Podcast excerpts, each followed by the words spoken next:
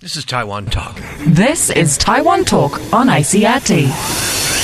Welcome to Taiwan Talk, Katie Partlow. Yes, that would be me. You are a, well, you're a theater performer. Yes, I am. And you're involved with the Taipei Fringe Festival, which is coming up here soon. I think people are starting to get familiar with the idea that it's Yeah. uh, an artsy festival that's Yeah. kind of a bit different, a little original. Yeah. But I'm happy to have you in here today because this is the, I think, one of the first times we have a performer Mm-hmm. who's part of this Uh-huh. who can tell us exactly what, you know, what, what's going on in, in this uh, festival. Okay, well, cool. Um, I participated in it for the last three years, and last year my theater company did a solo show from. I, I studied at Taipei University of the Arts, and one of my classmates had a solo show, so we did her solo show, and this year I'm doing my solo show. Right, So- and and I'm looking here at the paper, and it says the name of your show is Why Goren, as in Y W H Y. Yeah, I always have to explain that. Why Goren? yeah. what is that supposed to mean? Well, I've lived in Taiwan now for 12 years. I lived in Changhua for the first seven of those years, and then I moved up to Taipei in 2008 to uh, go to grad school. And You've heard a lot of people say Why Goren. yeah, yeah, well, yeah, especially especially down south. But um, it's there's a lot of things that people assume about you because of the color of your skin in this country, and um, I, I, I don't want to say there's racism or anything like that. It's not about that. It's just. As a foreigner in any country, there's a lot of assumptions that are made, Right. and it was this was a because I'm a theater person. This was a way for me to communicate my story and to talk about my feelings about how much I love this country and also about how I've struggled or how I've enjoyed adapting to the culture here. Can you give me some examples of that struggle?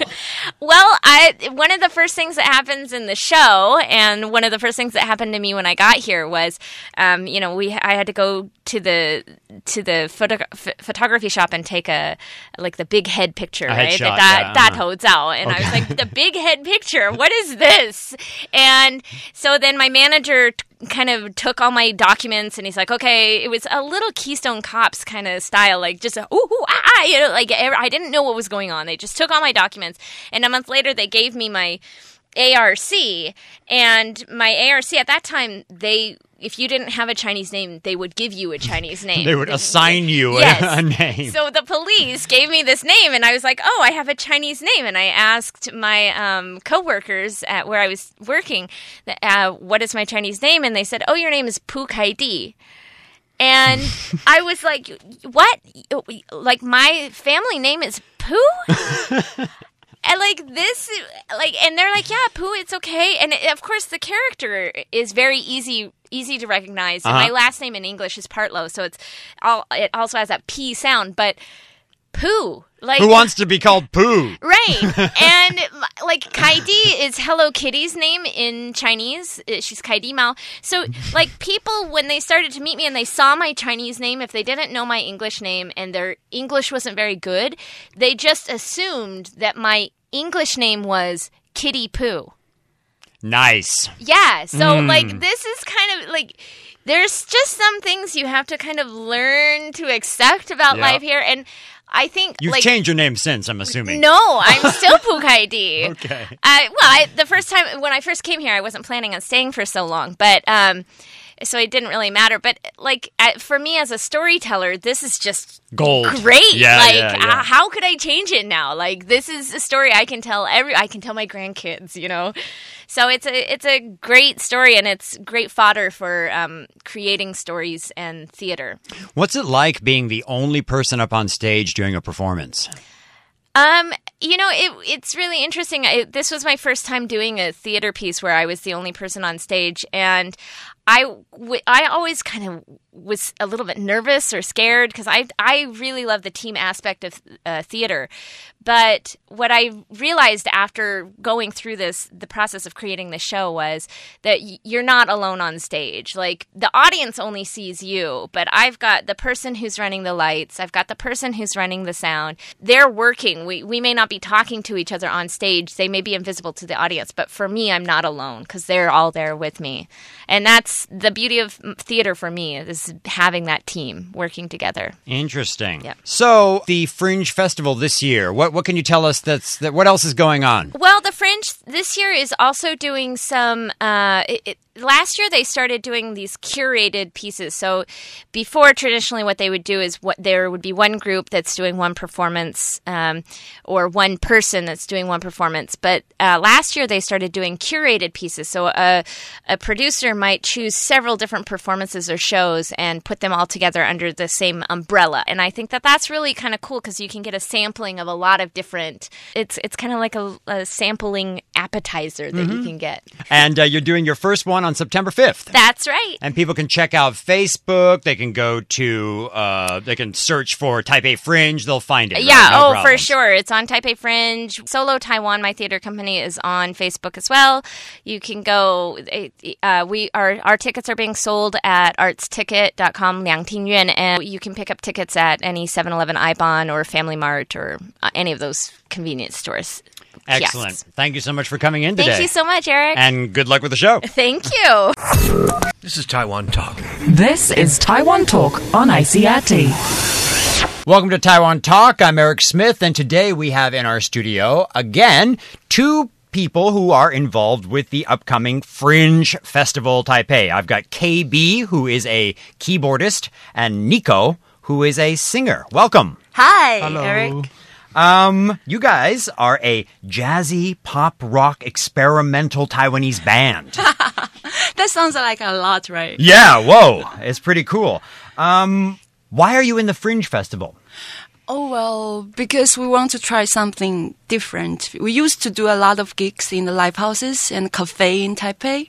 And, but uh, because I'm a theater actress, so I would like to have something different. And the Fringe is open to all kinds of uh, productions. So, So you mix theater in with your music? yes. How does that work? I don't know yet. no, uh, we are we are doing um, like a whole concept of a concert. So um, we will have a, a, a storyline, and all the music comes in to build the story for us. So you're almost like a, a rock opera. Oh, may, I would not put that, put it that way, but uh, but there's a story and it builds. It has a uh, uh, what would yeah, I say? Has, Oh, it has a yeah, it has a, plots. A plot, right, yeah. right, right. Retto, Sunset Retto, our band, 列岛洗澡, is very small. Sunset and Retto. Sunset Retto, yes. Okay, what does that mean?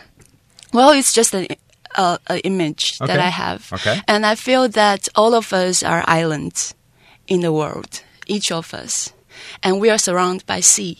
And how do we connect with other people is how do we find a way to travel, to have a journey like onward to the sea.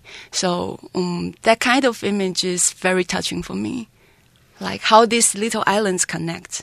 And maybe because I'm from an, from Taiwan and it's an island, so how do we connect with other countries and other people from other countries? You seem to be, from the information I have on your group, you seem to be quite active in causes or political issues or social issues. Yes. Um, tell me a bit about that. Uh, what, what, what's your passion?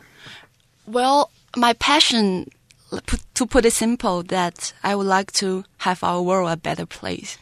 Because this year I'm I'm turning 35, but Welcome. I was I'm feeling so afraid to have a baby.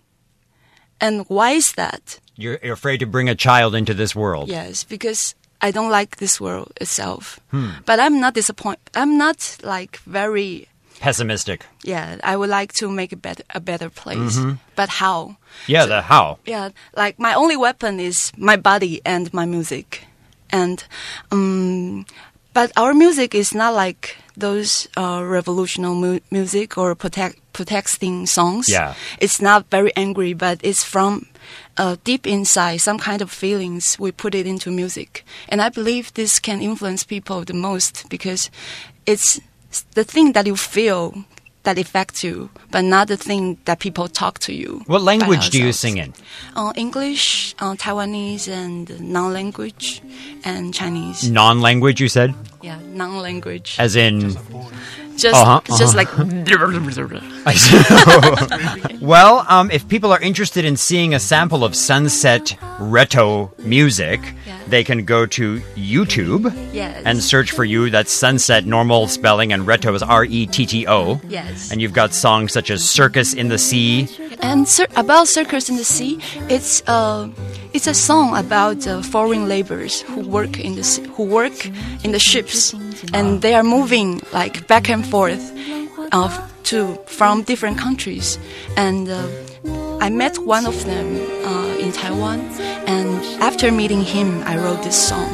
And I feel that these people are really hoping to like stay in one place to live or survive in one place, but they have to move all the time for this future, for this dream to stay.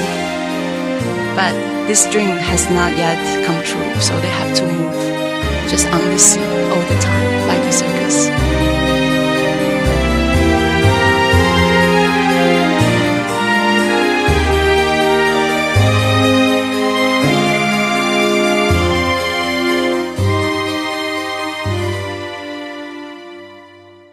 That was a little sample of Circus in the Sea by Sunset Retto.